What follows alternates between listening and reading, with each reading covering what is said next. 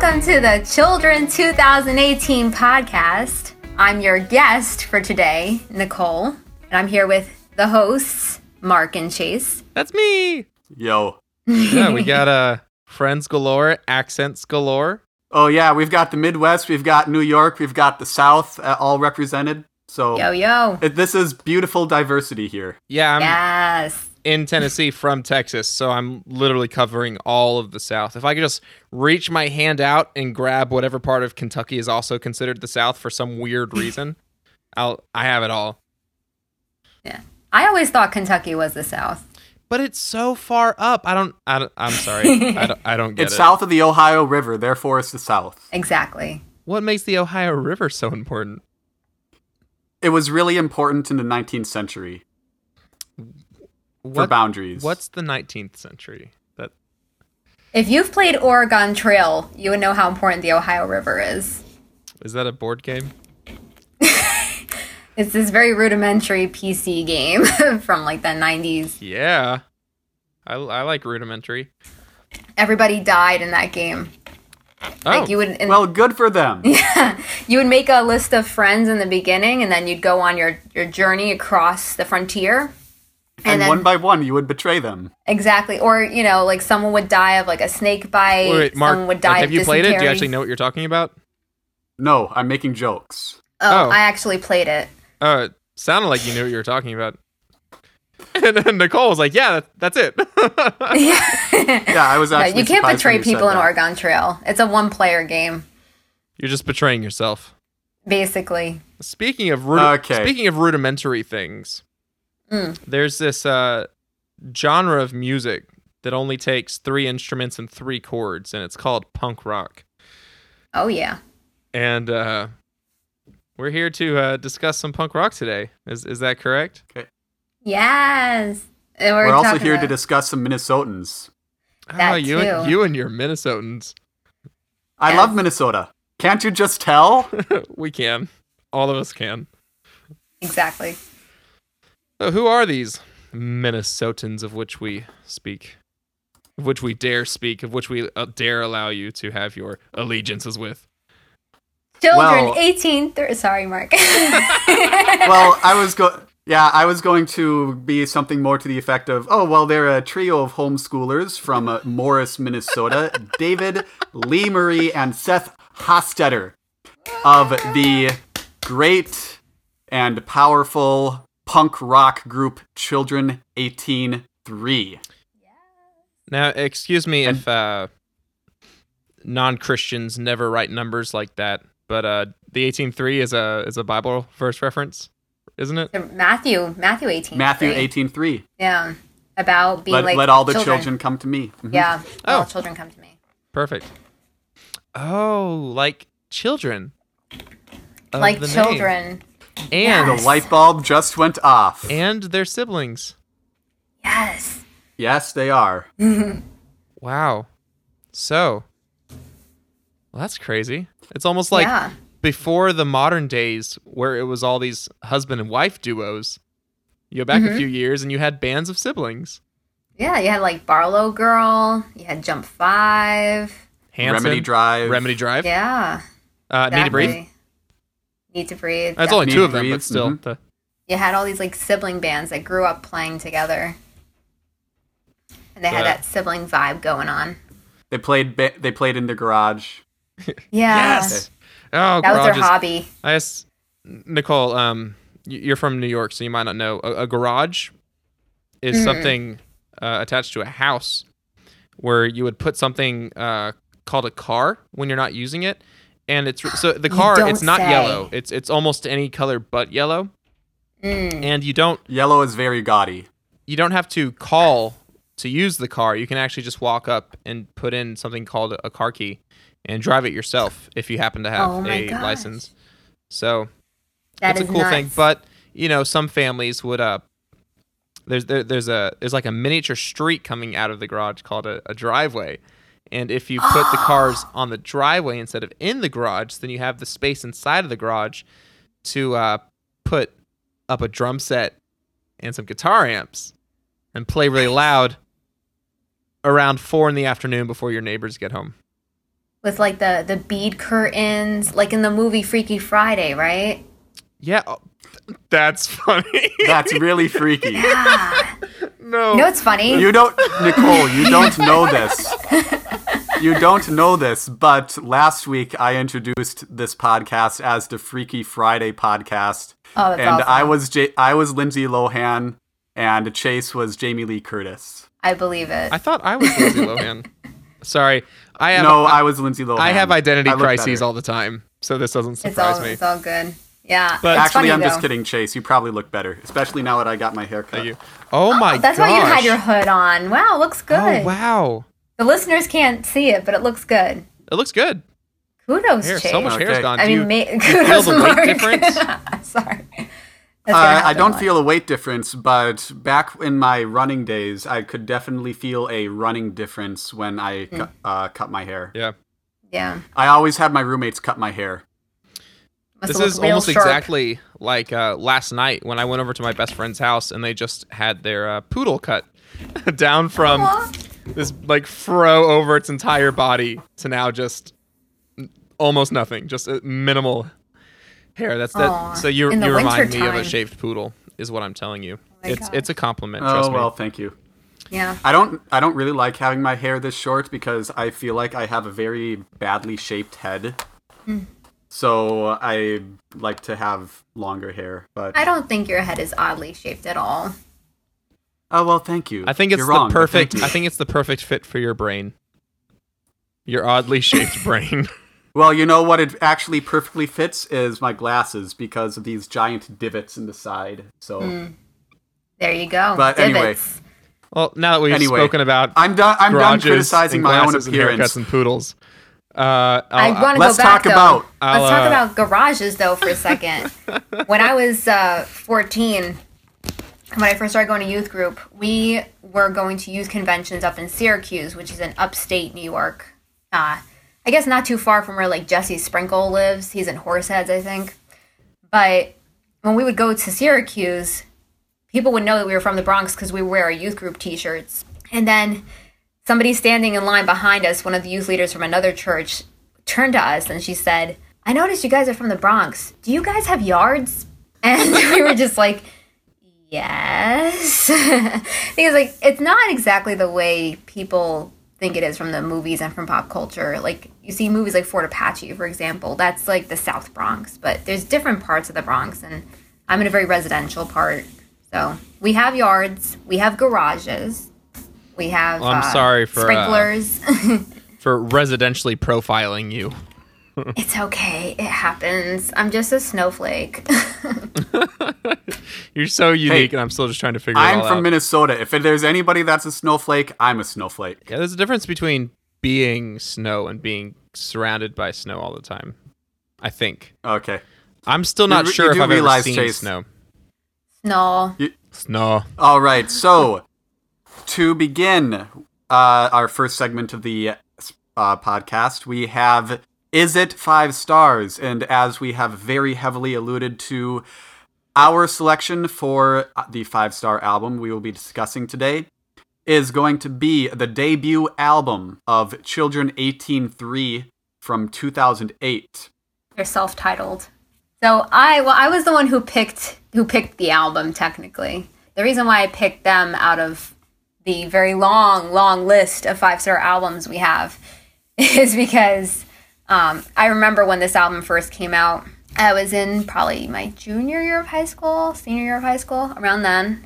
And it was just a very fun, bouncy punk rock album. And it was very different from a lot of the other Christian rock that was coming out during that time. There were a lot of Christian rock bands during that time. That was the late 2000s. Some people Yeah. on staff think that was a bad era for rock, but that's kind of like my teenage years. So I think that's like the best era for rock. I get very nostalgic for that time. We're always drawn to the music from our formative years, Exactly. as we will get to later Oh, in our podcast. Gosh, wait,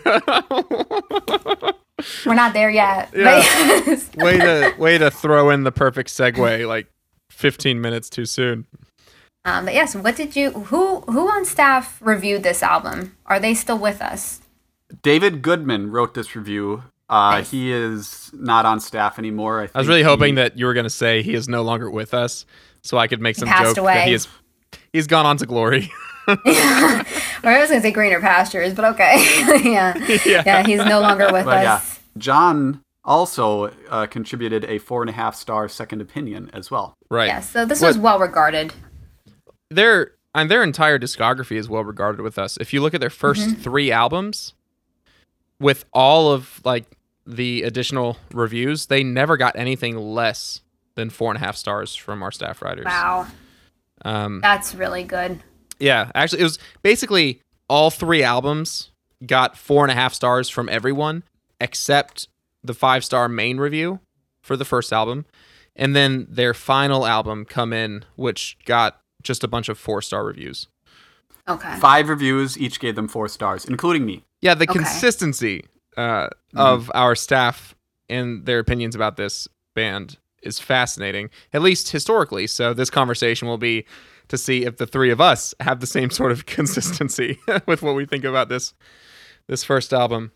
Um, I too remember when it came out, and uh, it really is. It it, it unsettles um, how clean the rock was back then. Over their career, they potentially ta- they they progressively tame out and get a little cleaner and polished and more controlled.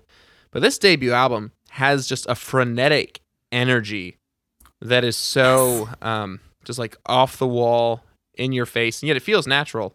Um, like it's not like they're trying to force being um, like rough and rugged. Uh, Ah. That's just really exactly what it is. It's like their siblings that have been playing together in their garage for 10 years. What's a garage? Yeah. so I agree, though. I was gonna. That's one of the words I was gonna when I was thinking about this. Uh, that's one of the u- words I was gonna use. Frenetic. I think that it's just very chaotic. It. They like purposely have that dissonance in there, but they make it sound melodious, and Yeah. everything's just kind of seamlessly incorporated. Um, but yeah, it's not. I mean, I rarely hear chord progressions like that. I mean, just from like the opening track, All My Balloons, it makes so many different shifts. It's like you hear multiple genres in that one song alone. Yeah. Yeah, but it, it's all it's all cohesively punk rock Um, Definitely. but it's uh structurally and thematically like all over the place it's like um, hardcore punk. they're they're unafraid for a song to take any turn that they want it to so that results in a lot of uh, like surprising new sections to songs. Uh, key changes happen all the time.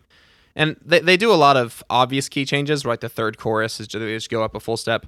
Um, but they do a lot more interesting stuff too especially in all my balloons which i think is one of those like unforgettable songs. I still remember seeing the music video for the first time. Are, are y'all the same with that? Oh yeah, oh yeah. It was very um gritty for like a Christian rock video. There was no stylism about it. It was like I think it was filmed like in a barn or something. It was black and white. yeah Yeah, the it uh, definitely had that theme going. Do you have any uh, memories of it, Mark? Um, I was actually, despite uh, me being proud of all things Minnesotan and the band themselves being from Minnesota, I was actually introduced to these guys after come or guys and gal after The rains uh, are coming. come in or not not Oh. come in not coming. in um um rains are coming. Rains are coming. on coming the run on the run. on the Oh, run. okay. Oh, okay, that's the third Yep. album. Yeah. Yeah. Yeah, 2012. but I did I did listen to all their albums in order. So uh, this was the first Children 18:3 album that I heard. And to, to tell you the truth, I really didn't know what to expect. I didn't hadn't really read the reviews for or our reviews for the debut album and then Rains a Comin'. Uh, so I had read, you know, the review for On the Run, and from my reading of that review, I don't think I was really at all expecting what was about to hit my ears, and I was just like, I'm, I'm like, Mind blown. yeah, all my balloons popped. What can I say? I li- so I listened to all these albums in sequence, starting with the debut album, and I guess thinking back to it, I don't really necessarily remember how I, you know, how I thought or how I felt about the progression, but you know, before we did this podcast, I re-listened to all four of their albums like back to back to back to back again, Me too. and uh, yeah, well, there we go. It's a good thing to do. They're, I mean, four really good albums, but I was actually really amazed. Like, I guess I'd kind of figured I had kind of went in thinking that these are all you know very good albums, kind of on the same level.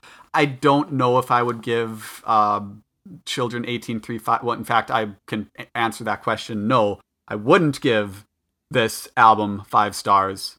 But I was amazed that after I had listened through all of them, I had a very defined and clear hierarchy of what I, uh, how I would place the albums, and I didn't have that before that. So, I mean, So what's your hierarchy? well, my hierarchy is that Rains a Comin' is uh, the easily the best album that they've ever made, Huh.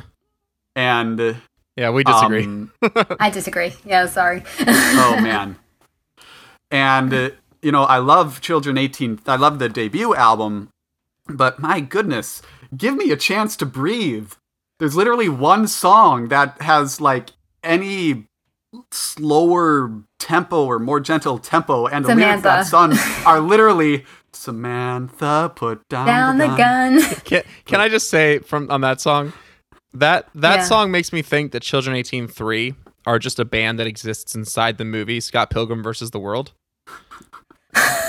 it's it makes it seem like they're a fictional band that just writes these one minute long songs, and they go and play them for audiences for five minutes, and then they disappear, and then they just show up. Yeah. That's or they disappear inside of a video game or something. But uh, continue. Yeah.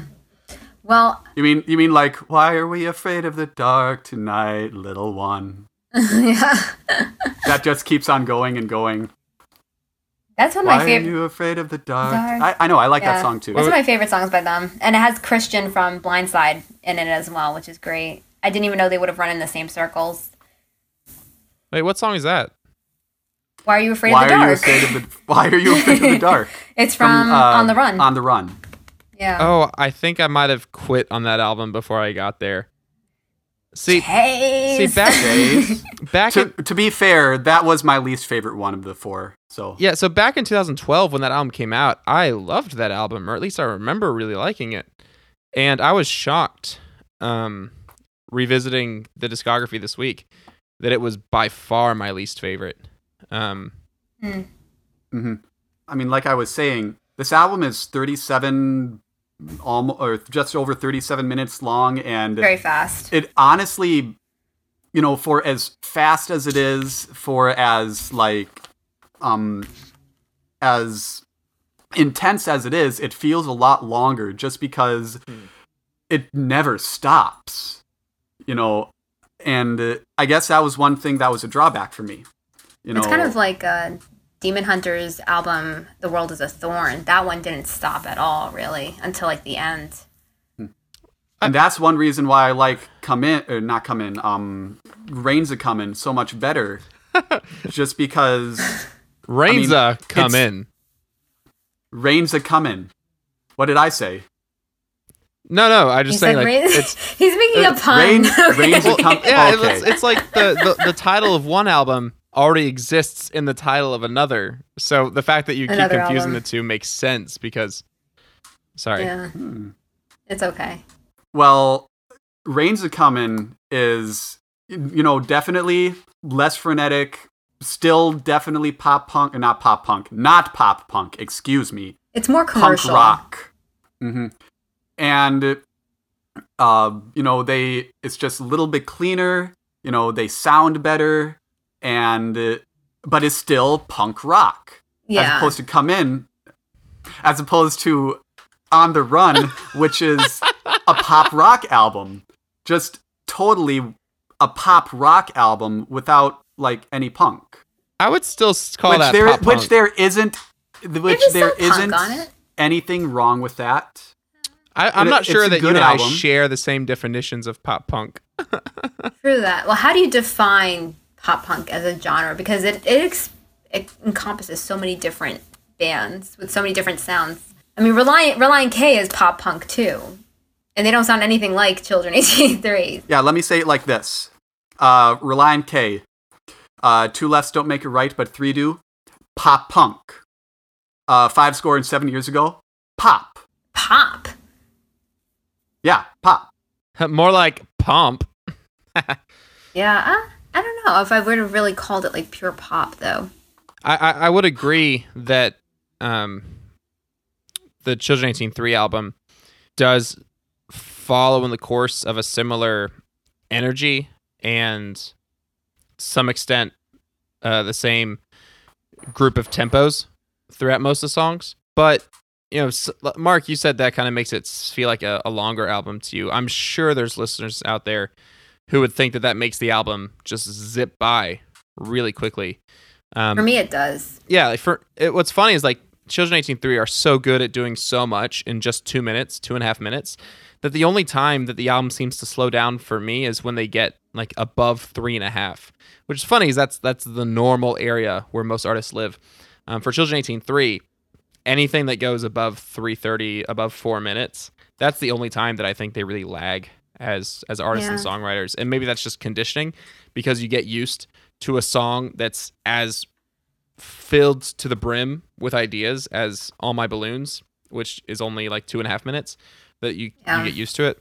But i don't think it's really a detraction. I think you could argue that it's just them knowing what they do well and just doing it and not trying to um, deviate from their strengths just for quote unquote variety um, because i don't think anyone's asking for variety if the songs are good Yeah, and I Um, mean, please do not get me wrong. It's a personal preference.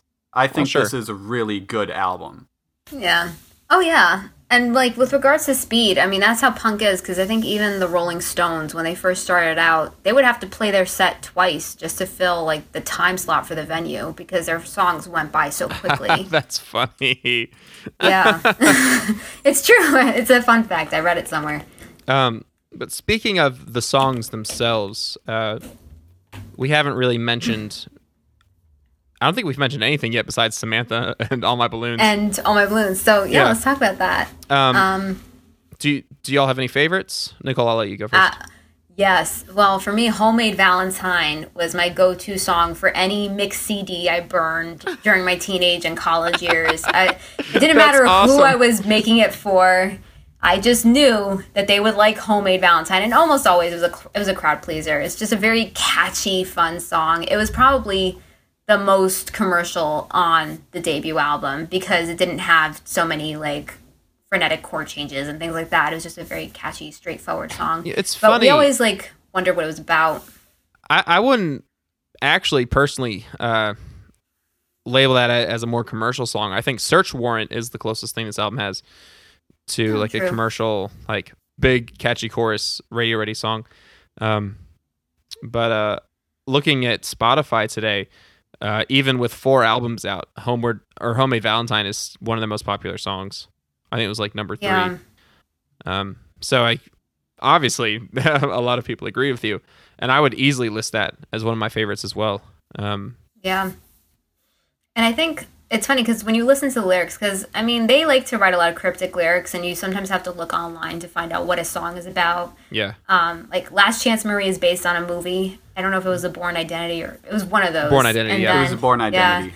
And uh, We're Also Fond of Dying is based, it's about abortion. Um, Oh, interesting. Yeah, yeah. So, but Homemade Valentine, I used to have like conversations with my ex boyfriend about Homemade Valentine's. Like, well, I think it's about like when Jesus died and he was in the tomb, and then the disciple, it was before the resurrection.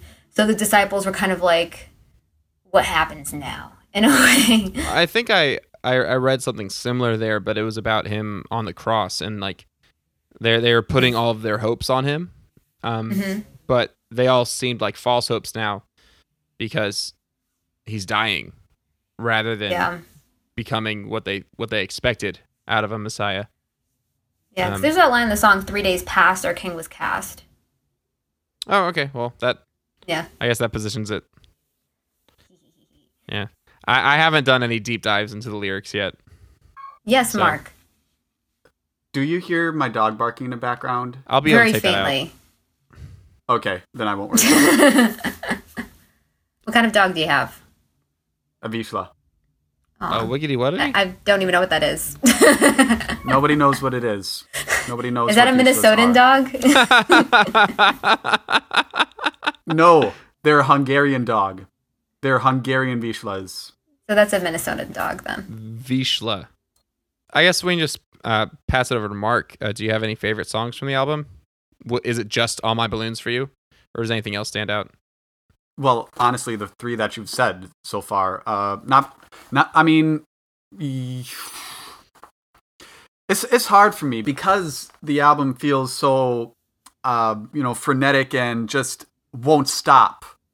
It, they, they kind of, I mean, they they run together for me. Even sleeping. That one was fun. That one was Uh, like the first taste of ska on the album. Right. So that's that's actually an issue I have with the album and warranted. Uh, it's more of a personal preference thing. Um, I Yeah. hate. Ska. uh, well, specifically, I hate I hate reggae, which in turn makes me hate a lot of ska. Um, Yeah. just because of that that obvious connection. The like the upstroke guitar that kind of makes it feel ska-y. That Yeah. Ska. dun, dun, dun, dun, dun.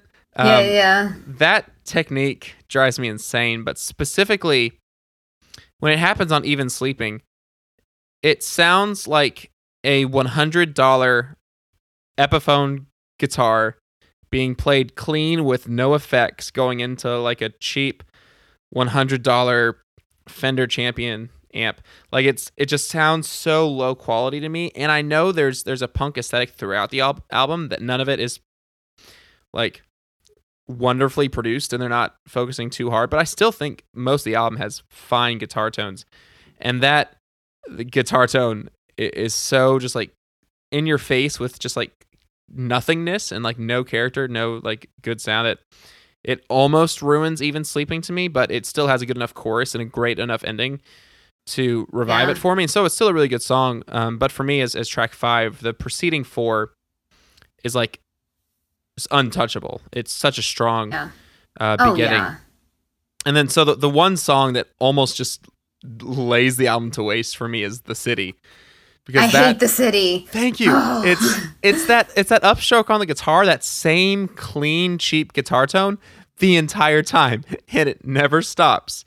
Thankfully, Also- it's in between two of my favorite songs. I love Ditches. I love Homemade Valentine. Um, being two of my favorites, it's at least like what all everything that I hate about the city doesn't last for long because it's immediately redeemed. Yeah. But I would I would almost say that like it's almost every other song are my favorite songs from the album. Um, All My Balloons, You Know We're Also Fond of Dying, Search Warrant, Ditches, Homemade Valentine, Mock the Music, Time and Wasted Bullets. Um, that basically covers all the standouts for me, which is a lot of the album. it's it's a whole lot of the album. Yeah. Um, and it for me, it really is a stacked album that uh, it holds its weight.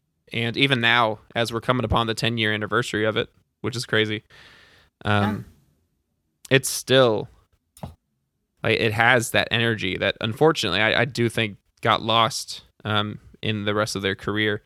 What it like this album has that it factor that is really only displayed here. I Um, agree. Going back to what you were saying though about the city. So when the when the album first came out, I had a Zune player. I don't know if you guys remember Zune. It was basically the Microsoft version of the iPod. So I back then Zune would charge you basically the full price for every song on the album. So if you bought the whole album, you didn't pay nine ninety nine. You would pay like however many songs were on the album. I think was the price that you paid on Zune. I'm Ouch. pretty sure. I'm pretty sure. I could be wrong. I have to look that up, but I would de- I deliberately did not buy the city because I was like I hate this track. I'm gonna save my money and just play all the other ones. And then later down the line, I finally listened to the city on iTunes when I got an iPod. Mm-hmm. I was like, okay, this is this is tolerable. It's not that bad, but definitely my least favorite song on the album. It just doesn't fit tonally with the rest of the album either because every song is so like breakneck intensity Yeah. and this song is just too happy in a way. Like it just feels too lighthearted and like Yeah, I don't know. It's a it's like a Five Iron Frenzy song. there's a sense to me which like that that happiness that like in your face like here is a bunch of major chords that's the the surest way to ruin punk music like i think happy punk chords. only works with like the minor chords the the darkness the contrast um i think you need that there or else punk just becomes like a joke Well, what about metal? Like, I'm trying to think. Like, what if Demon Hunter played a song with just like major chords? What would that sound like? It Did would they even have a song like that? It would sound like satire. and even like August Burns Red have kind of tried that. Like one of the things that they aimed for with their album Leveler was trying to position most of their riffs and their heaviness within like major key um, sounds. And even then, like I think it it's it's an interesting experiment, but it doesn't completely work. And even in like most of the success from Leveler is when they branch away from that and get dark in the way that you know August Burns Red usually does. Um, and there, there, there are moments of that like too happy, too bright on other songs. Um, Mhm. like there's a little bit of it in All My Balloons, which is fine because Yeah. that's a perfect song. Um, yes. the uh most of the times that they make those like big end of the song key changes that usually comes across as well as a little too peppy a little too a little too happy for the genre and the style. Um Yeah. yeah the, the city's the, the city's the main offender in that. I think mock the music maybe uh is, is a little too happy as well. Yeah, that one's. i want to be sad. Give me sad. Give me angry What did you guys think of the reprise of balloons that they stuck in there before the, I the think it's last awesome. track? And yeah, I think it was awesome and welcome. yeah, I agree. And then uh, we have Final. Final was an interesting song. I mean, I listened to that in college. Like I was in my freshman year of college. I would bring my laptop to school and I would play my music whenever we would sit out on the quad during breaks. yeah and you know i listened to christian rock and my friends weren't familiar with it and so like what is this stuff but i remember listening to final and you know those lines of you know their fathers killed prophets well hallelujah they're going to kill us too and one of my friends heard that and they were like what what is this song about but yeah it's a it's basically a song i guess about end times right Horsemen shot, riding, shouting, laughing. Yeah, yeah, basically. children dance. Children dance on the ground. Angels join in the gladness. The end will come here soon. Yeah, it is. And again, I haven't taken any deep dives into the lyrics, so I can't speak on the specifics too well. Um, But I kudos to the band for going into the darker aspects of Christianity and not letting it stay stuck on like the positive messages, the uh, yeah. um, safe for the whole family type. Va- vague lyrics that- struggle geographic references I don't know. So, I'll uh, there. Uh, there's one last point, maybe. Um, we could probably talk about this for too long. So, between how much I like songs like "Search Warrant" and uh, "Bethlehem," there there's a version of Children 18:3 that exists nowhere that I would love to exist. That where uh, where Lee Marie is the lead vocalist and David is just the guitarist and sings harmonies. I know David is the primary songwriter, so um but I, there's also there, there's other bands where the main songwriter isn't the main vocalist. And red Hey, and I just I every song where Lee Marie is uh is is taking lead, I I'm just become more interested. I think. well i think she did a lot of the lead vocals on their last album come in Yeah. i think david kind of took a, a more of a back seat in that Well, album I this is just theorizing, um, but I I'm thinking that that's because he was losing his voice. i think so too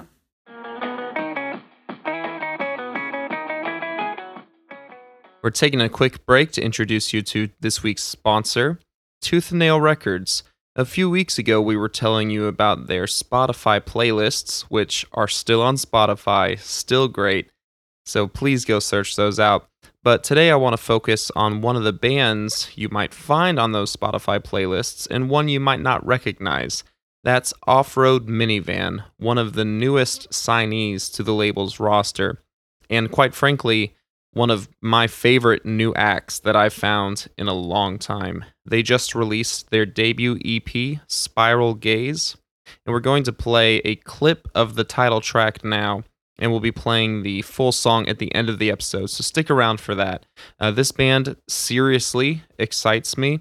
They remind me of a softer Beloved, a heavier Jimmy World, a more streamlined RX Bandits. They just have a lot of things that I love and a lot of things going for them. And I, I can compare them to a few artists, but they really have their own sound that they seem like they've locked into even on just this four song EP. So please go listen to those four songs. I hope you'll love them as much as I do. And go check out those playlists on Spotify to see what else Tooth and Nail has going on. So, again, here is a clip of the song Spiral Gaze by Off Road Minivan.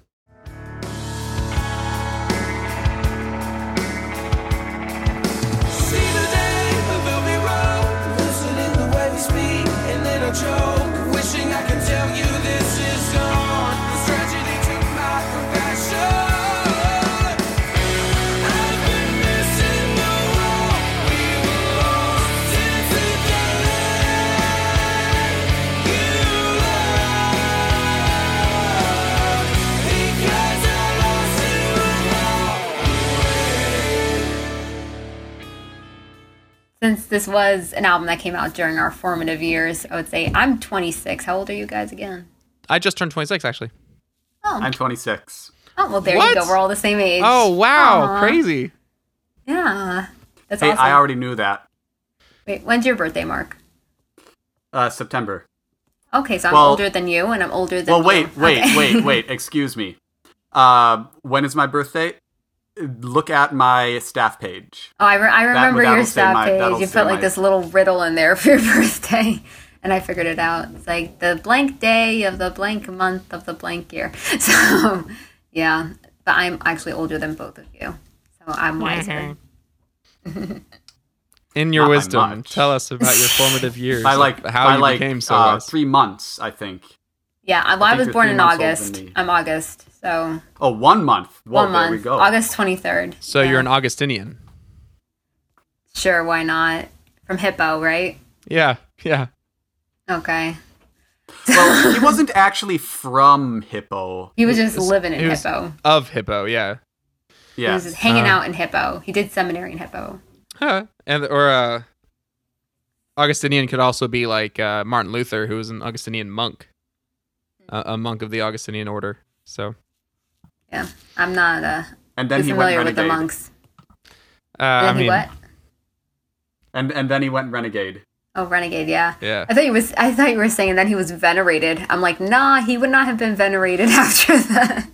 Wouldn't wouldn't No. Renegade Monks be a pretty great Children 18:3 song? That would be a good band That would name. be a good band name. Yeah, it's Renegade Monks. Y'all want to form a band? Yeah. Well, I can't sing and I can't play any instruments, so I'd be perfect. You can Yeah. run Like, can you clap on beat? our merch table. Ah!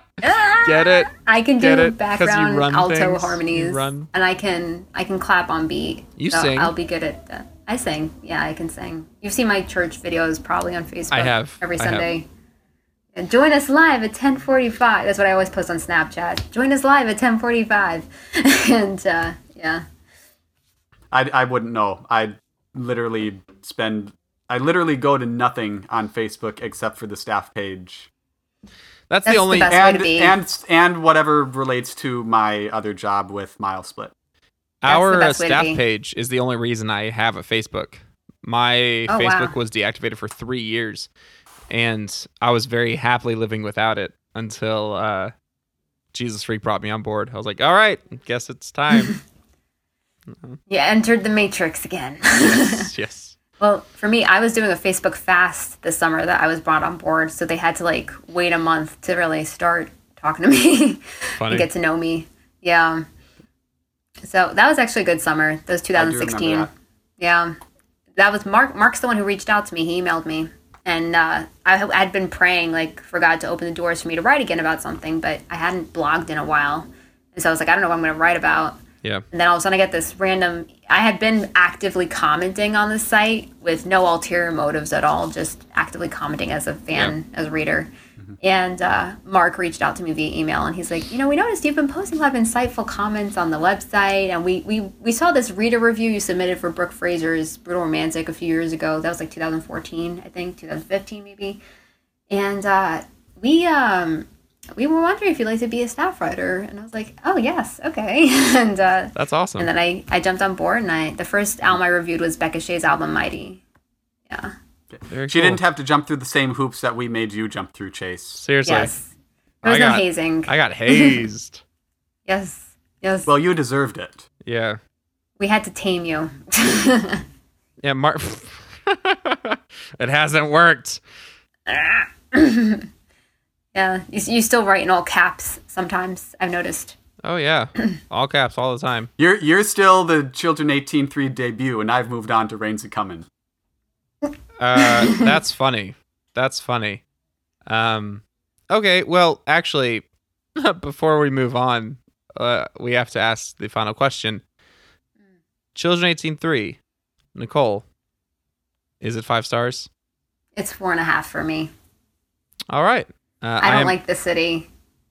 Yeah, The I'm city kind of also it. I'm also a no. Um, there's there's enough minor detractions for me to say uh, that it, it falls short of perfect. And I also I've said this before.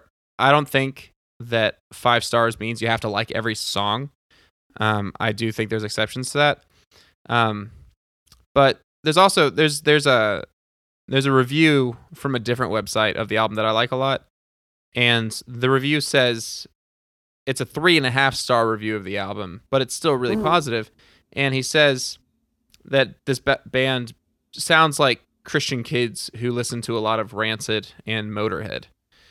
And you know, those are artists that I'm not very familiar with.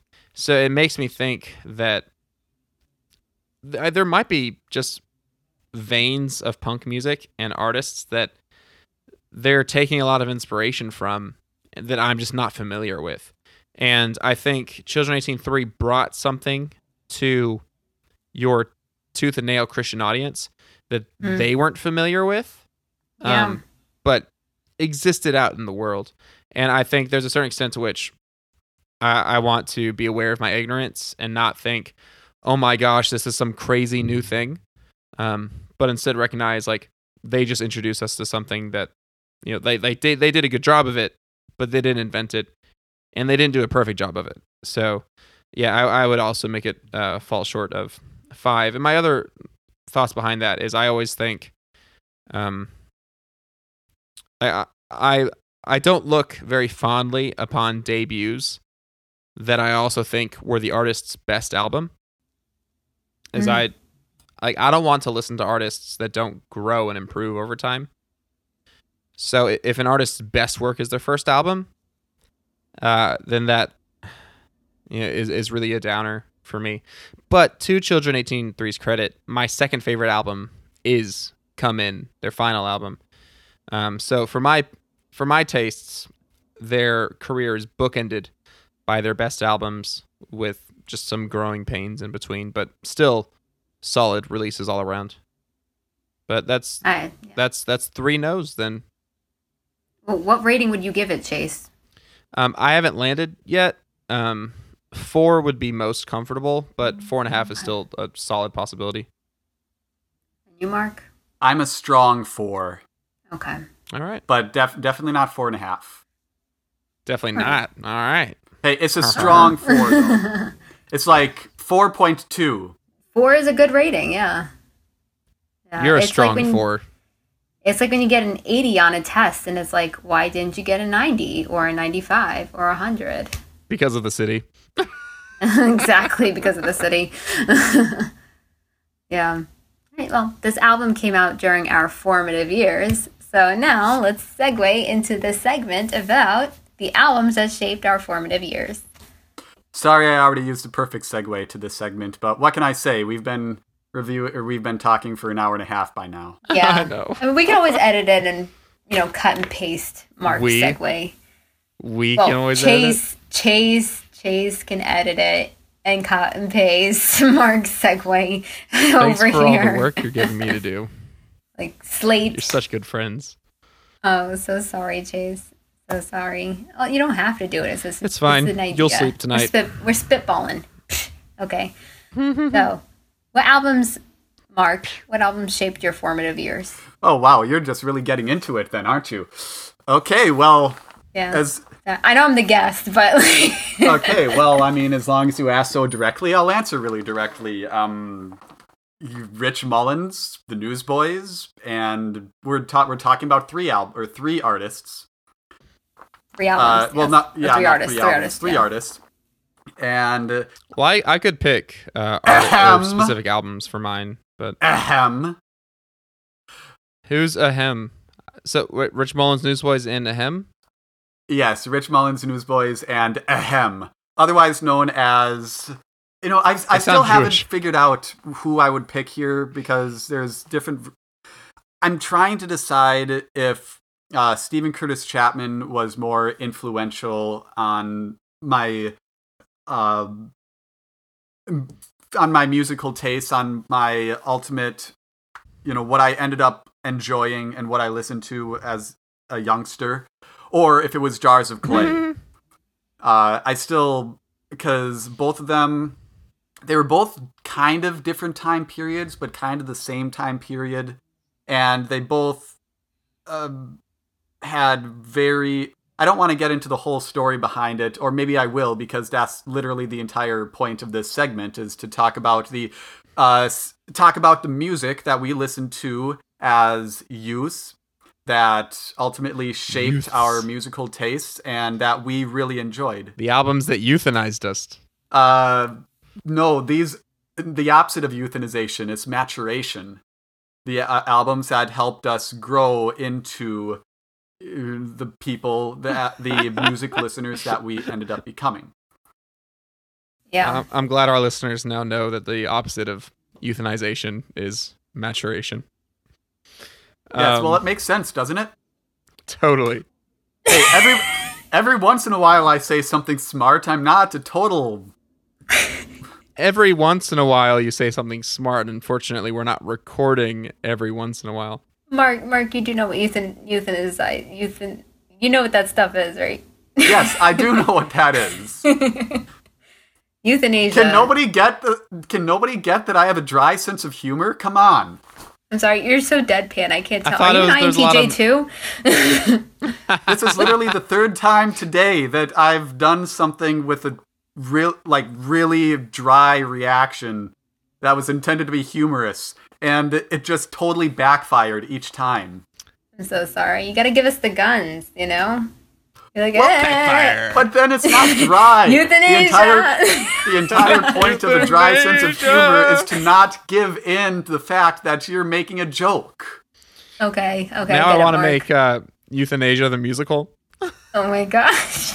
so as I was saying before, um, you know, as long as we're jumping right into it, uh, Rich Mullins, the Newsboys, and then I'm still trying to decide for my last two, um, or excuse me, for my last one, because Steven Curtis Chapman and Jars of Clay both were very influential for very different reasons. So should I flip a coin for you? What? Should I flip a coin for you? No, please don't do so that. I can't. here, choose, I here's can't the choose thing that between that that. Uh, Why don't you kick out Rich me right now. Mullins then? okay. Uh, well. How dare you? Okay. can Have cut you 'em off. Um, have you read? Have you seen the verses of "Our God is an Awesome God"? yeah, of course. You know how the verses go. yeah. It go. Okay, hold on one When second. he when he rolls up his sleeves, Please, he ain't just putting, on the Ritz. Our God is Yeah. an awesome God. His thumbs Fantastic. in his footsteps and the lightning in his fists. Our God is an awesome God. It's so Brings me great. way Lord, back he to the wasn't hymns. joking when he kicked him out of Eden. It wasn't for no reason that he shed his blood. His return is very close, and so you better be believing that our God is an awesome God. Oh my god! Based on that performance, don't, that's why we only sing the chorus. Okay, need that's to why be we the only sing the chorus. Mark, you are officially the singer of Renegade, uh, Renegade Monks. Why? Beautiful performance.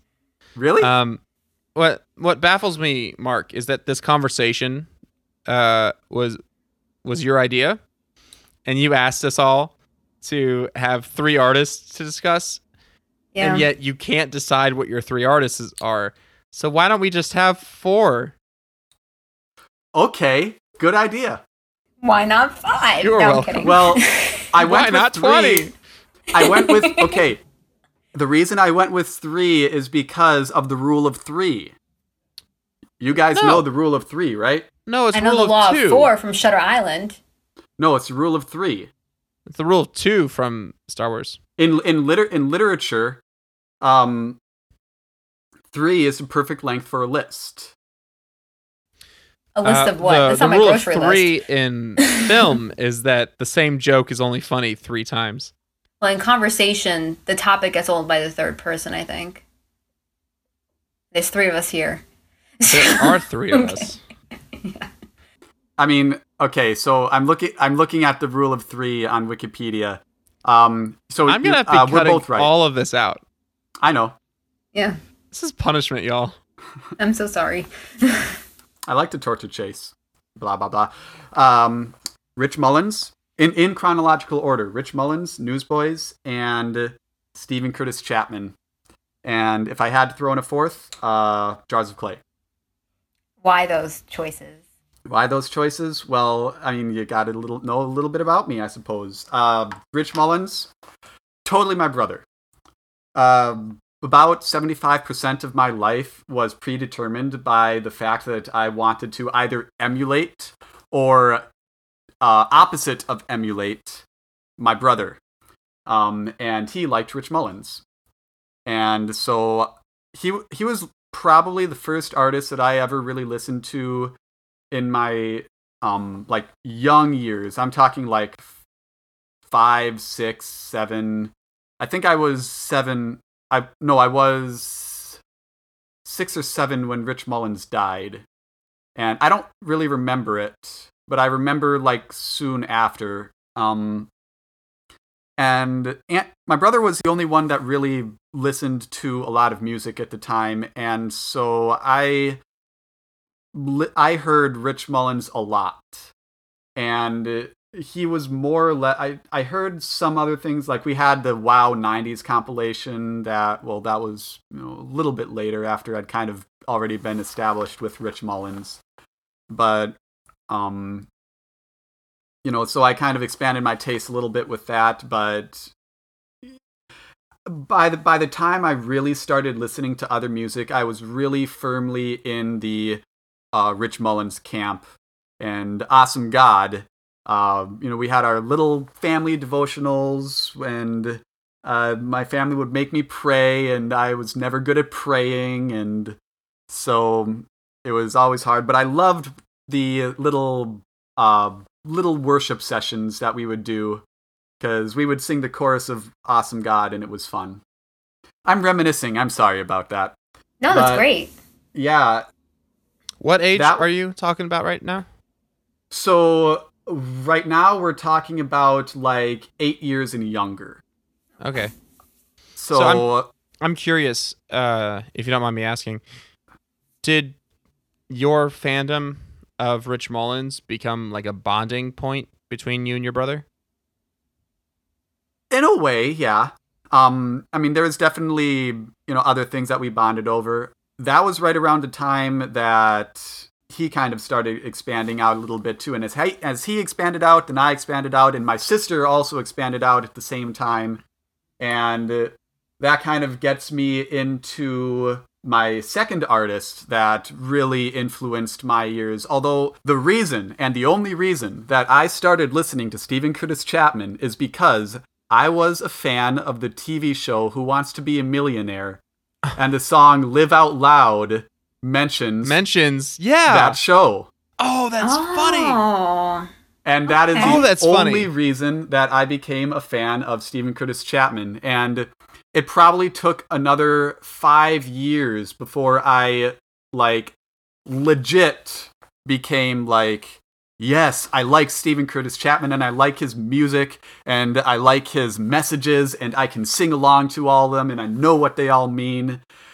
And before that, it was just, oh, he's the guy that had that song about uh, Who Wants to Be a Millionaire? That's so funny because that that reference is like the one thing I really don't like about that song "Live Out Loud."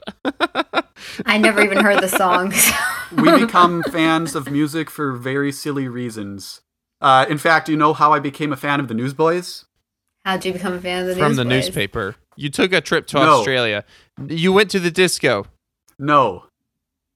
The Jonah movie Really? from VeggieTales. VeggieTales, oh yeah, wow. funny. Yeah, because they have the end credits song in the belly of the whale, and uh, Ah. we had I had the um Soundtrack.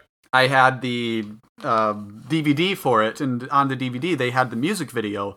And uh, the first time I saw the music video, I had literally no context. I, Mhm. in hindsight, I had heard the song "Shine," but I had no idea that Make that you was wonder Newsboys. what you got. Make you wish that they were not. But Yeah, in any event, um, so I saw the music video to uh, "Belly in Belly of the Whale," and I just thought it was the weirdest thing. The guys looked weird. I mean, Peter Furler looked really weird with his bald, and he always wore the, that earpiece. So I thought that he was deaf, but it was You're a great singer for a deaf guy. It's a miracle. but anyway. And then right after the music video to "In the Belly of the Whale," I'd be they a- played. worried that we might offend uh, deaf listeners, but I don't think we're gonna have any of those. Hey, hey, listen!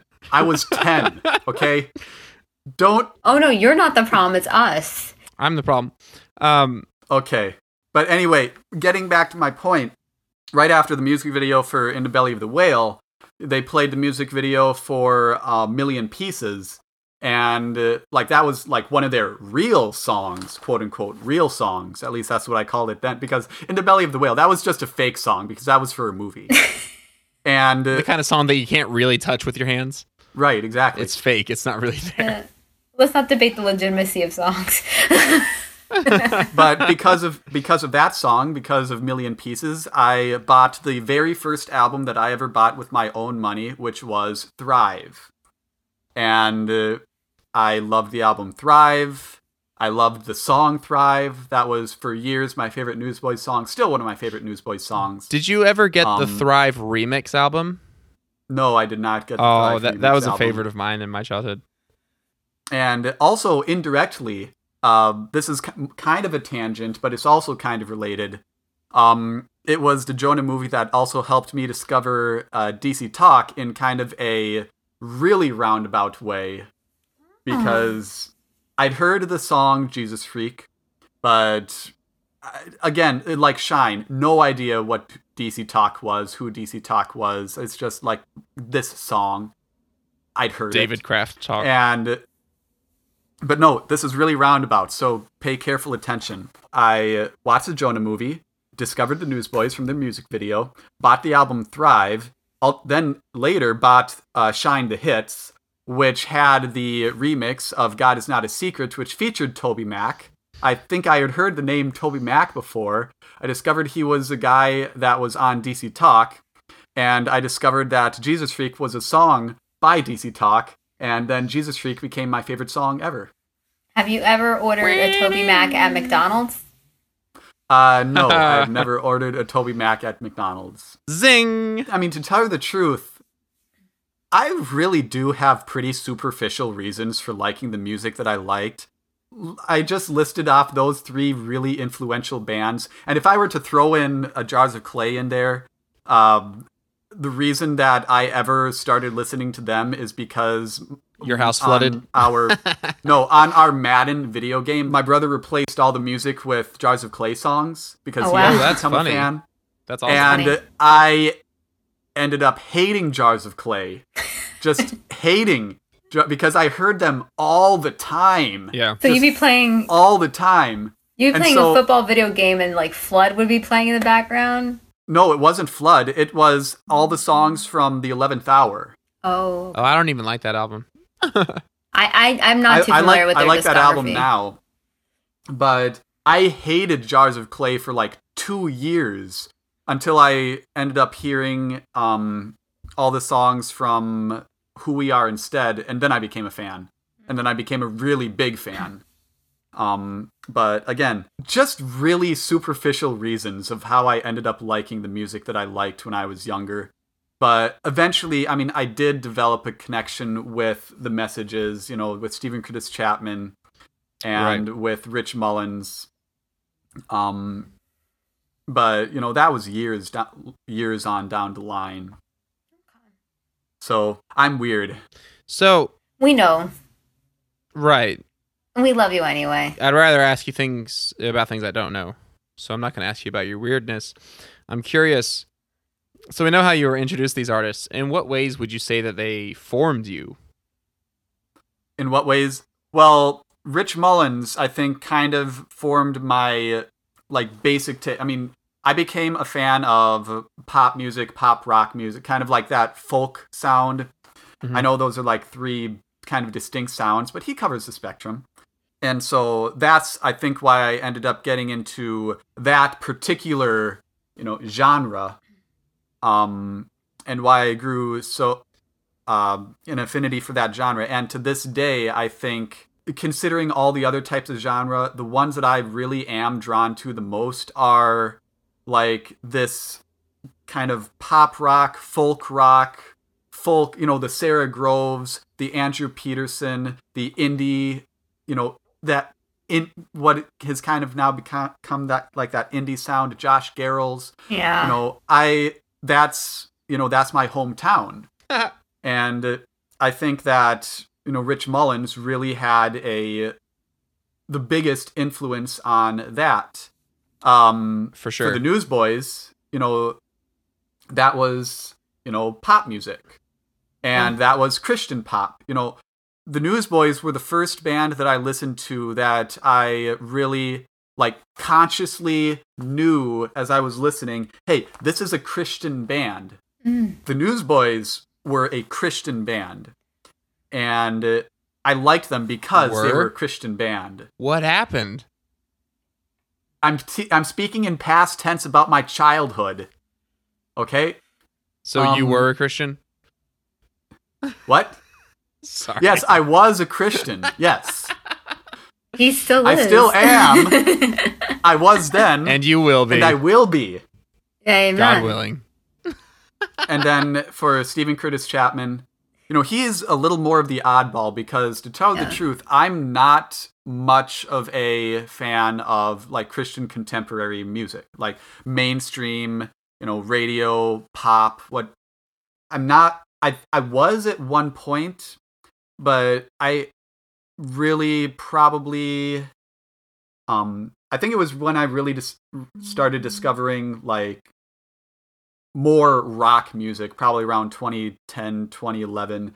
That That recurring really theme kind of- that you uh, mention in every yeah, I've, episode. I've mentioned that a few times in a in a couple of podcasts.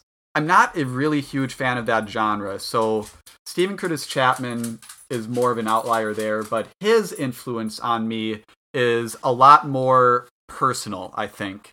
You know, because of Steven Curtis Chapman, I am I feel led to adopt one day because of the inspiration that he is in my life in that effect and just my admiration uh, for kind of what, what he's been able to represent in his life. And the same thing has become true with Rich Mullins, but that's not why I fell in love with his music. Uh, whereas, on the other hand, that is why I fell in love with Steven Curtis Chapman's music. It was more extra musical than that. Well, other than the Who Wants to Be a Millionaire thing. Cool. Very cool. So, I will say there, there's a there's a few things I really relate to. Um, one, my my brother is five years older than me, and we, we we fought and didn't get along for most of my childhood. Um, I'm not going to get uh, you know, today into um, my love of Thrice and how formative they were for me. I'm gonna go a little bit younger into my childhood than that. But when I was in sixth grade, uh, my brother, who just blasted thrice music all the time, it it eventually just like brainwashed me, and I was like, "Hey, big brother, that that one thrice song, I guess it ain't that bad," and that was basically the start of our friendship. because and that was how finally you had- sounded. we yeah yeah no that that was my that that was you know how how how- how twelve year old me spoke. Um, Aw. but uh, there's a dog whining in the background. Um, but like having that one musical artist in common finally gave us common ground upon which to build a friendship, which is still extremely strong, or, str- or stronger than ever. Uh, you know, now, 14 years later. Um, and then the, the other thing I relate to is just the really goofy way of discovering artists.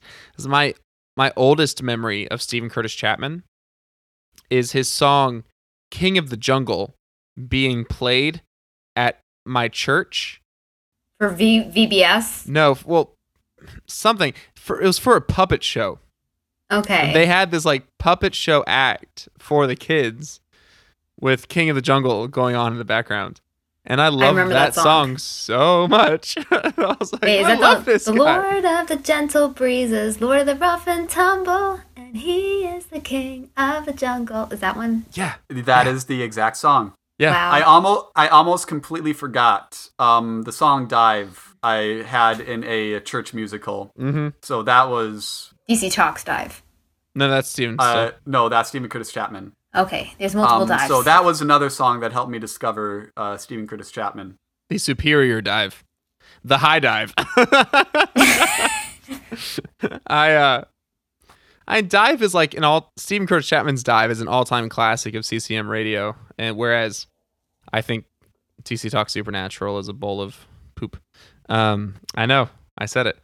Um so I yeah, I guess I'll I'll, I'll take it now. Um you take it. when uh yeah i i'll take it um so when mark asked me about like formative uh artists i i kind of s- had two different sections where i could easily make this divide uh whereas in like more like elementary school in my childhood uh, the big ones would have been dc talk stevie wonder and the beatles um, and then moving forward into like middle school, junior high, uh, the big three that were extremely formative. Uh, one, as I already mentioned, thrice, uh, and then Thousand Foot Crutch and Backstreet Boys.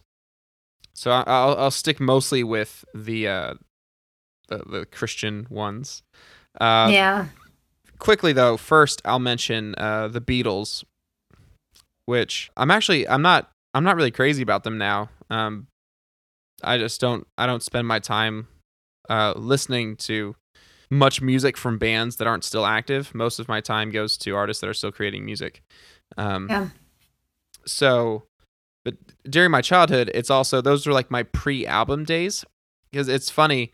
Uh, the the the big albums of of my childhood were their album one, which was just a collection of hits, and then a little bit after that, DC Talks Intermission.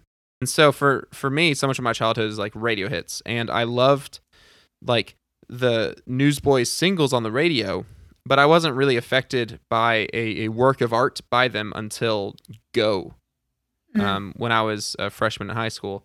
Um, I loved uh, Michael W. S- Smith's b- big songs on the radio as a kid, but I didn't really become a big fan of his until uh, Stand in I think 2008.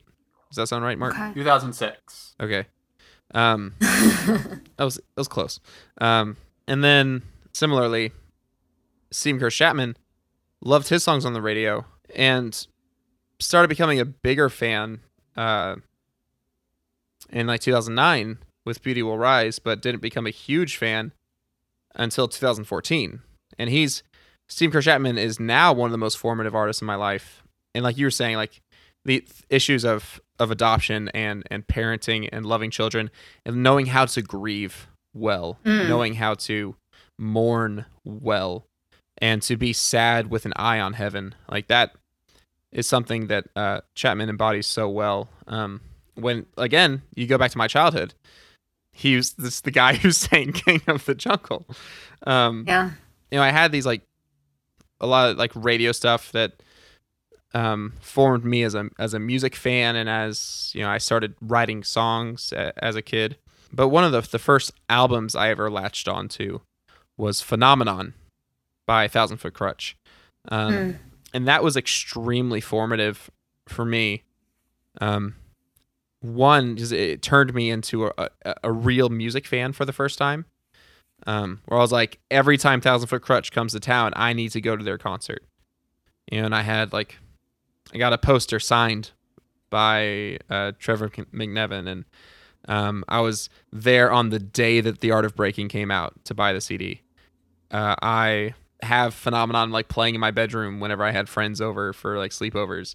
Um, you know, I was like showing them to my friends and wearing uh, the T-shirt, and it was the very first time that r- music became something that was like a taste and an interest that I was developing myself apart from uh, my parents, apart from just what like the culture was giving me very easily on the radio. Um, From your brother?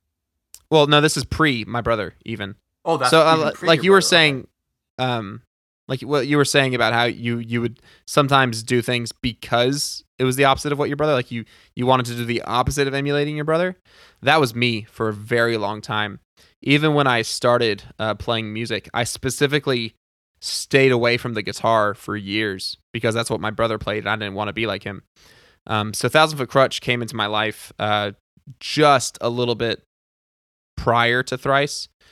Um, and again, like Thousand Foot the Crutch, like my brother didn't like them at all. So it was kind of like a win for me because it was an artist that my brother didn't listen to, didn't like. It, it was my thing.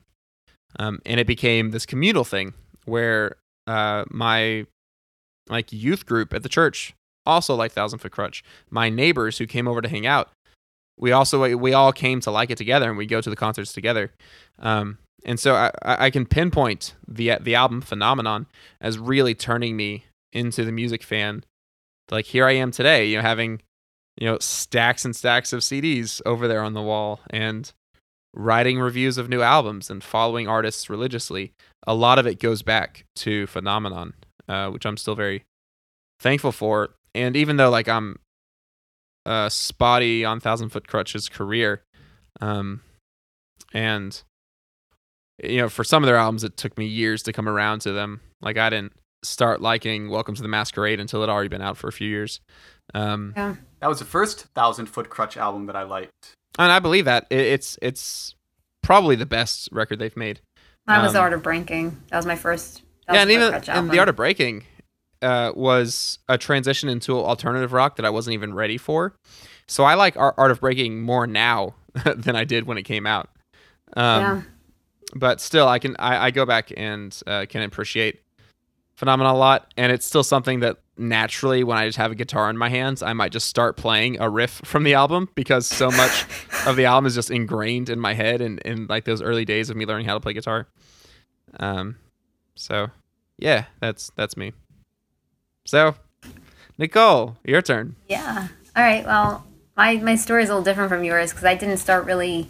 I didn't know there was a whole world of Christian music until I was 14. Hmm. So, I mean, my sister is six years older than me, so similar to you guys. And most of the music I listened to was music she listened to when I was a kid. And of course, my parents, like especially my dad, contributed to my taste in music. So growing up, we listened to a lot of like Chicago, the band, not the musical, and the Righteous Brothers, the Lettermen. Um, you know, we listened to those people during long car rides and stuff. And my sister listened to Celine Dion and the Backstreet Boys and NSYNC and Yeah. uh, yeah. And the only Christian artist I knew about when I was younger was Rebecca St. James. My sister got her album Pray for Christmas one year.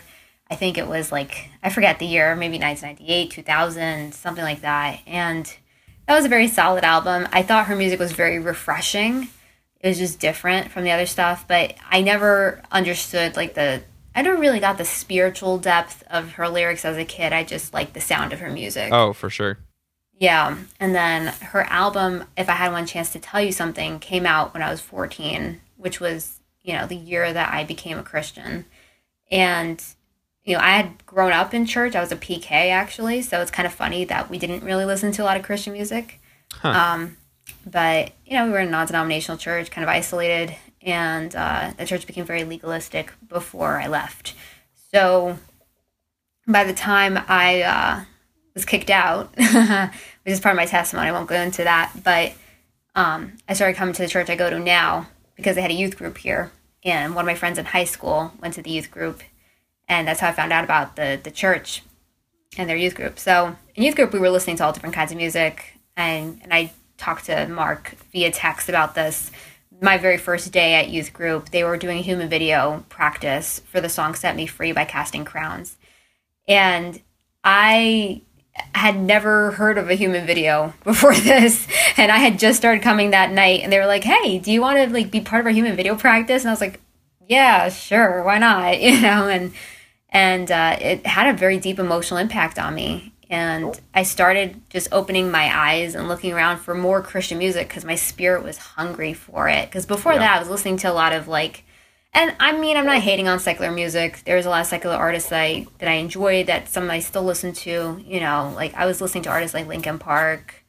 Um, I would go on like Yahoo Music and just watch like a steady stream of music videos during my Oh. free time. Totally. And this was yeah, and this was during the time when like you know like rock made a comeback because before that like hip hop was kind of big, and then rock suddenly came back when we had like bands like Fall Out Boy or My Chemical Romance. You know those people.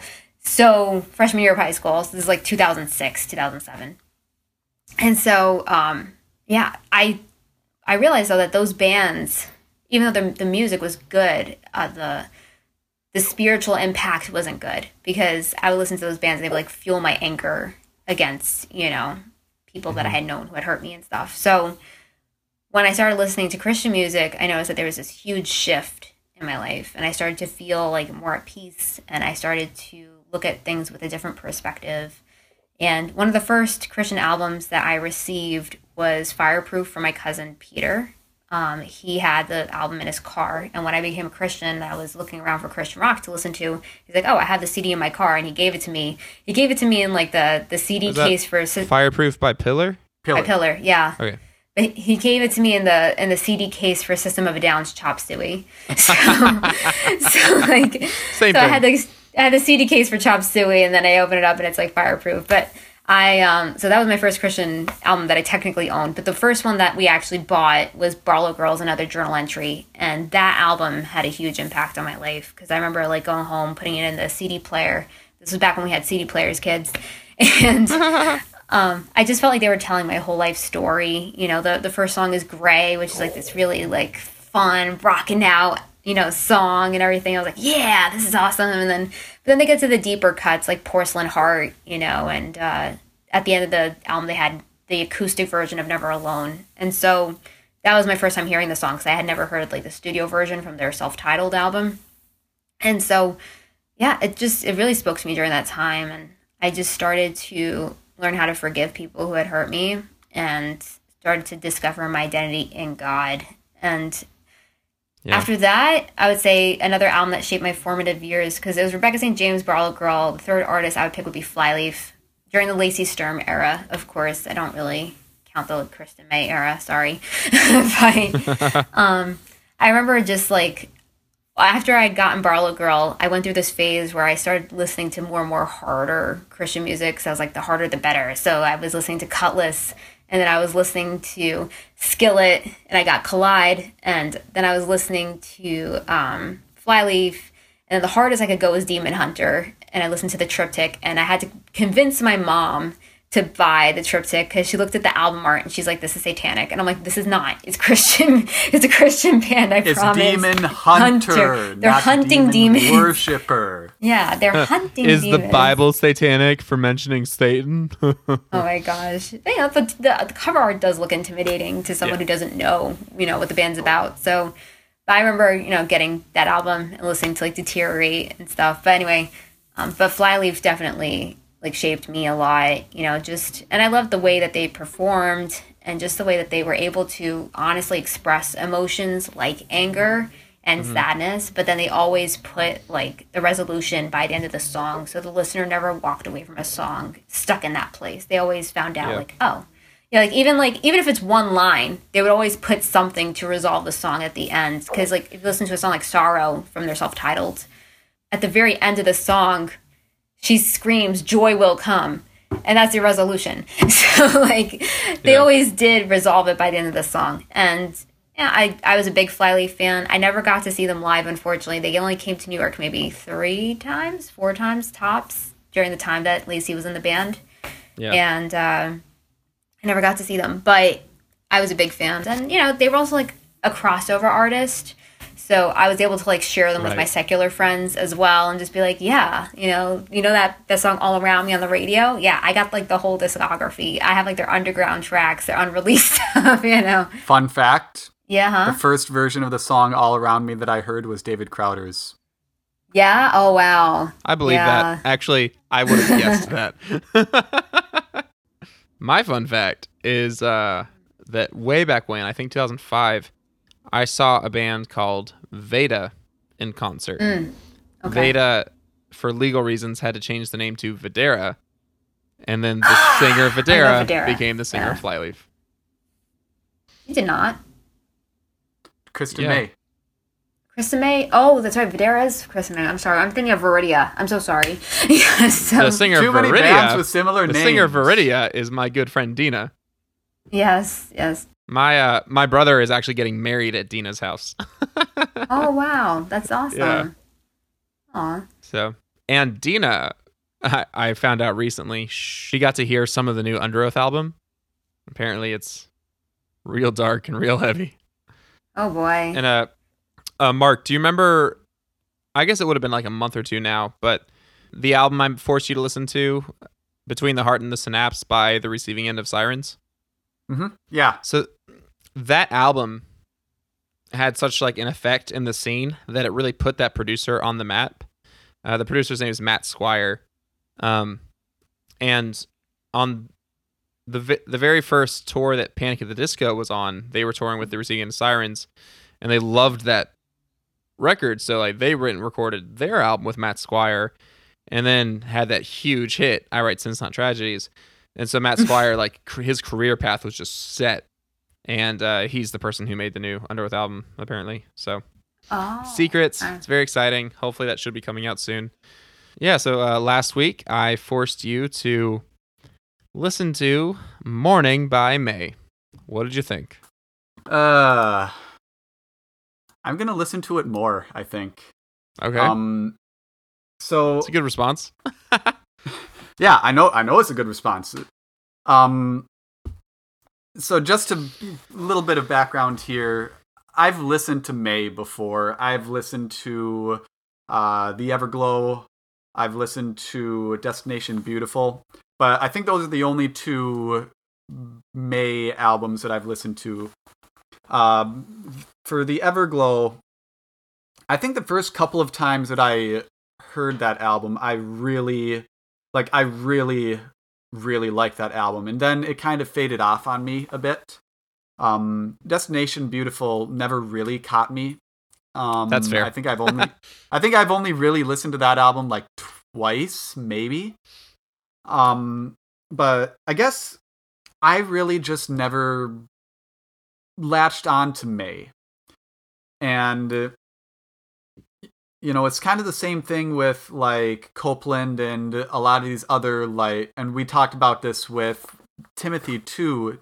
I I just don't really I mean emotionally I can go for this emo sound and this you know these emo themes and whatnot but i mean i can't really feel like i can really like that brand of music because it just feels so you know it feels too emotional it's too su- su- i don't want to use the emo word is super too emo. I don't want to use the word uh, superficial, but maybe substitute a different word for that. Emo it's music. very deep. taught- It's a deep. It's very deep stuff. I mean, it's an I- acquired taste. Emo music I'd- is what taught the world how to not be superficial. emo music is like we're gonna speak honestly about our feelings and just wear our hearts on our sleeves. It- it's Uh, an I acquired don't know. taste. It, it does. It doesn't really come. It doesn't really come across the same to me as that. But anyway, I digress. That's all kind of laying the background here. Shoegazer. Um, uh, I've never gotten into shoegazer either. Yeah, but then you know you look at Morning as you're about to say like what you thought about it, And I, I don't think there's a fair way to really position Morning as an emo album. I think it really No. I is. know there there isn't. It's Yeah. it's not. I Yeah. don't I don't listen to it as an emo album. It is a in it's an indie pop, indie, you know, alternative. It, it's it's not it's not emo. It's like, you know, earlier we were talking about like Steven Curtis Chapman. sounds that well a no not steven curtis chapman uh like the rich mullins type sounds that are like kind of my home base Yeah. and uh, this album is in my home base yeah. you know Minnesota. just just from the very opening song good morning you know i'd never hear anything like good morning on Mhm. the everglow or destination beautiful i haven't listened to singularity i don't think i've ever listened to singularity but i mean for morning and it's kind of funny too because when you introduced this album to me last week chase i actually took your advice and i listened to it once and then waited for a couple of days before i listened to it again and then I listened to it. I think I've listened to it uh, five times, four or five times, and um, Impressive. Well, I guess what I was kind of expecting was okay. Well, this is an album that you know maybe I'm not going to like at first, but is going to grow on me. Well, no, I l- really liked it from the first listen, and I like it with each you know subsequent listening, and it's still and it's still staying with me. Um, I think uh, the Fisherman song, and especially Two Birds and Night Day, are just amazing songs. Yeah. And uh, you know, Two Birds mainly because it just sounds so. If there's any song that is like an emo song that's on the album, it's definitely Two Birds, and that's uh for you know that makes sense, of course. Uh, I mean, are you Um, referring to Boomerang? Uh, No, I'm I'm not referring to Boomerang. I'm re- or maybe I might be referring to Boomerang. so uh, I thought it was uh, Two Birds though. Two Birds is like the instrumental extension of Boomerang. No, I am talking about Two Birds because I think it was an instrumental song. Okay. Just it it felt, you know, it it felt. Um, Emo. Just say it. No, it didn't. Tell me the truth, Mark. I, Just say it. How can I tell you the truth when the truth isn't clear to me? I mean, remember, I only listened to this album for the first time a week ago, but um, If I say something that's incorrect, does it mean I'm lying? no, it means you're incorrect. Yeah. you just don't know it. Well, a- as you're putting your thoughts together, fun tip for you and you and anyone who's listening: "Night Day," the uh, the song that you point out on this album, is the perfect get out of bed song, especially if like you're having a groggy morning or if you're trying to wake up from a nap, like an afternoon nap. Mm. Put on this song, and it will get you going. It'll turn you alive. It's so good. I'll make it my alarm then, because I I Do can't. I sleep through my alarm in the morning now. That's a problem. Oh, I've had that happen. Any other uh, thoughts on the album, or just Um, no, I mean that's basically it. I mean, in comparison to every other segment on this, is fairly short, but you know, it's actually a fairly short album. You know, thirty-seven And minutes, eight songs. I guess it's technically Froze an real EP. bad.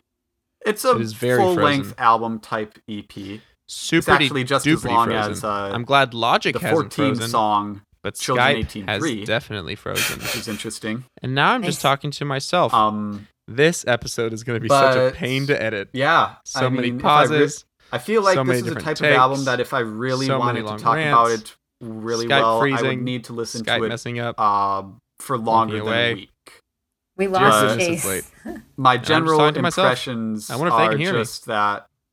I mean, it's right up my can't. alley. You know, this is a song. like this is an album that I can really like and really get into, and I don't think it's going to like the Everglow. Um, you know, lose its impact or lose its um, you know, a, a grow grow away from it. If that makes any sense. So, yeah, that is Okay. my thoughts on the album Morning by Mae. Hopefully, we'll get Chase back pretty soon. Uh, he can edit this. Yeah. That'll be like a running joke. Oh, Chase, you can edit this. Yes. Oh, Chase. Oh, Chase, you can edit, edit, edit, edit this. Nicole, was there anything that you had to say about Morning? Have you listened to it? I, I listened to the first few songs on the bus, and then I found out that my cousin had released an EP independently, so I jumped onto that and listened to a few tracks from it. Sorry. That's fair. That's fair. yeah. Okay. Um, and real quick before we wrap this up, um, Chase, tell me just real briefly what are your kind of like final thoughts on this album and why in particular did you pick it for me? Uh, I just wanted you to listen to Mae. It was actually a last minute, uh, like mental toin cost between Singularity and Morning, and I- I'd actually landed on Singularity, and then just in conversation because of something you said, like really quickly switched to Morning, and I don't exactly remember why. Um, but I'm glad it was up your alley. I'm glad you liked it. I have had a really um, tumultuous relationship with Mae over the years. Um, we we've broken up and gone back together and broken up and gone back together. Um, we're married now. We're we're happily married now. Uh, I think we're in this for the long haul. Um, I uh, I like for, formative albums we could have gotten into Destination B sides and the Everglow. Those were right up there with me, um, like second tier to like Thousand Foot Krutch and Thrice. Um, and then I just hated everything they started putting out after that, including Singularity, including Morning. And years later, um, I finally gave a fi- another chance and fell in love. And so it's just it's up there with um, like my all-time favorite records now. So just love sharing it with people. I, I love showing people the entire series of Morning, Afternoon, Evening, and I have the re-release of it on vinyl that they put out this past year, and it's super cool. but nothing nothing too too deep about it other than it being uh, great music that I think is worthy of being heard. Check out Mae, folks. Yeah. Have yourself a multi-sensory aesthetic experience. you Um, just sound like Mrs. Doubtfire. Oh no, no, darling, no. so, Mark, it is your turn to assign me, assign me an album that I will be forced to listen to this next week. Oh man. Do I get one's- input? We can have her So- force me to listen to an album. oh my gosh. No, I'm gonna force you to listen to an album. he wouldn't dare give up this so- chance. No, I would not dare to give up this chance. Um, I tell you the truth. Um, I have three albums that I'm trying to pick between, even as we speak. Well, you can just hold can two help off you. till to later. des- I'm trying to decide if I want to give you a, uh really long album, an okay length album, and something in between those two. Or if I want to give you a really new album, a really old album, or something in between those two. O- okay, so, you've you've mostly so far given me 72 minute long albums. So I I, think and the I one think that I- it's the one- due time that you give me something closer to like 40 minutes. hmm And I mean, that's kind of the thing that, you know, I had picked a certain album that I was going to give to because I re listened to it again recently and I'm like, ah, I should give this to Chase. Ah. But again, it was 78 minutes. So I'm like, oh, you know what? I don't think I'm going to do that. So I've decided theme. I'm going to be nice. Thank you. And, This is a good You know work what, that God has prepared for you in advance to give me a and shorter you know what, Chase? Um, I've already made you listen to one album that is generally considered an all-time great album released in 1988. So therefore, I am going to give you another album that is considered an all-time great Christian album that was released in 1988. And that album is going to be Chase the Kangaroo from The Choir. Oh. Your name, Chase. is All in the right. Title. My namesake, yeah. yeah. Chase the I Kangaroo guess I guess from I have The um, Choir. I've got stake in this one. Like I'm Yeah. I'm gonna be thrust into another one of my identity crises if if I don't like this album. So Well, thank you very much, listeners. And Chase, would you like to give us our sign off? yes, uh, thank you for listening to the JFH podcast, and it is not pronounced Tobias. The JFH podcast is hosted by Mark Rice and me, Chase Tremaine. Production editing and music is also by me. The podcast is executive produced by John DiBiase and Christopher Smith. If you are interested in sponsoring the podcast, please send an email to christopher at jesusfreakhideout.com. Thanks again to this week's sponsor, Tooth and Nail Records, and please go check out their playlists on Spotify and the new EP titled Spiral Gaze by Off Road Minivan. Now, here is the full title track from that EP, Spiral Gaze.